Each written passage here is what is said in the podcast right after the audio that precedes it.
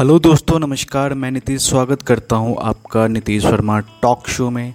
और दोस्तों, आज के इस पॉडकास्ट में हम बात करने वाले हैं ऑक्सीमीटर के बारे में। जी हाँ दोस्तों होम आइसोलेशन के दौरान नियमित तौर पर ऑक्सीजन लेवल की जाँच करते रहें ताकि स्थिति भयावह होने से रोका जा सके। ऑक्सीजन स्तर की जाँच करने के लिए अपने घर पर ऑक्सीमीटर ज़रूर रखें।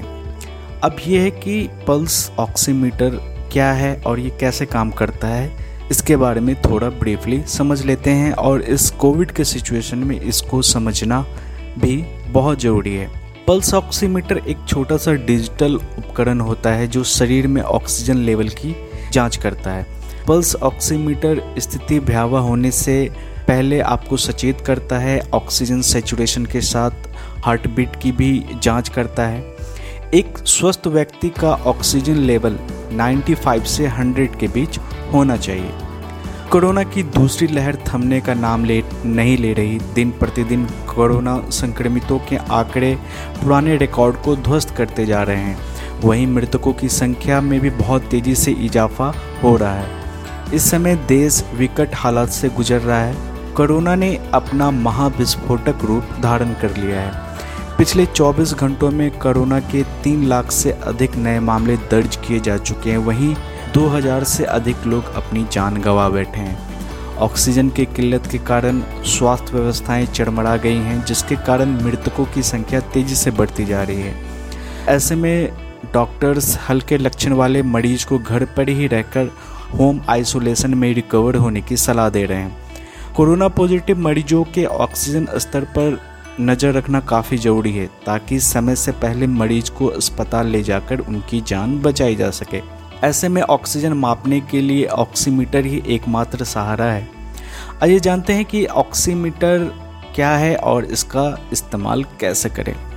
पल्स ऑक्सीमीटर कपड़े की क्लिप के समान एक छोटा सा उपकरण होता है, इसे पोर्टेबल ऑक्सीमीटर भी कहा जाता है। क्योंकि यह क्लिप के समान एक छोटा सा डिजिटल उपकरण होता है, जिससे यहाँ से वहाँ आप आसानी से ले जा सकते हैं। ऑक्सीजन स्तर को मापने के लिए इसे हाथ की उंगली में फंसाया जाता है और कुछ एक सेकेंड में यह व्यक्ति के ऑक्सीजन स्तर को रीडिंग के माध्यम से स्क्रीन पर शो कर देता है। साथ ही यह शरीर में होने वाले छोटे मोटे बदलाव को भी पकड़ लेता है।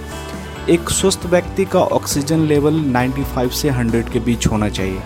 यदि कोरोना संक्रमित मरीजों का ऑक्सीजन लेवल 92 या 93 आता है तो आपको घबराने की ज़रूरत नहीं है, लेकिन इस दौरान आप अपने डॉक्टर्स को तुरंत सूचित करें और शहर के ऐसे अस्पताल की खोजबीन करें जहाँ पे ऑक्सीजन सिलेंडर और वेंटिलेटर अवेलेबल हो, ताकि स्थिति गंभीर होने से पहले संक्रमित व्यक्ति को अस्पताल में भर्ती कराया जा सके और उसको सही इलाज मिल सके। कोरोना संक्रमित व्यक्तियों को हर एक घंटे पर ऑक्सीमीटर द्वारा ऑक्सीजन लेवल की जाँच करनी चाहिए। अब है कि ऑक्सीमीटर करता क्या है? पल्स ऑक्सीमीटर में हाथ की उंगलियों, उंगली में फंसाते ही खून में ऑक्सीजन की उपलब्धता की जाँच करता है।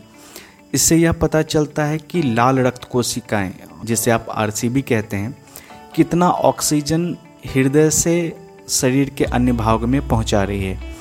इसमें फ़ोटो इलेक्ट्रिक उपकरण होता है जो ऑक्सीजन सेचुरेशन के साथ हार्ट बीट को भी चेक करता है।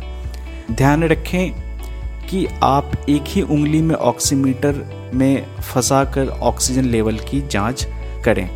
जाँच के दौरान ऑक्सीमीटर में अपनी उंगली ठीक से सेट करें, ऐसा न करने पर रीडिंग गलत भी हो सकती है। अब है, क्यों ऑक्सीमीटर घर में चाहिए या हमें घर में एक ऑक्सीमीटर तो कम से कम रखना ही चाहिए।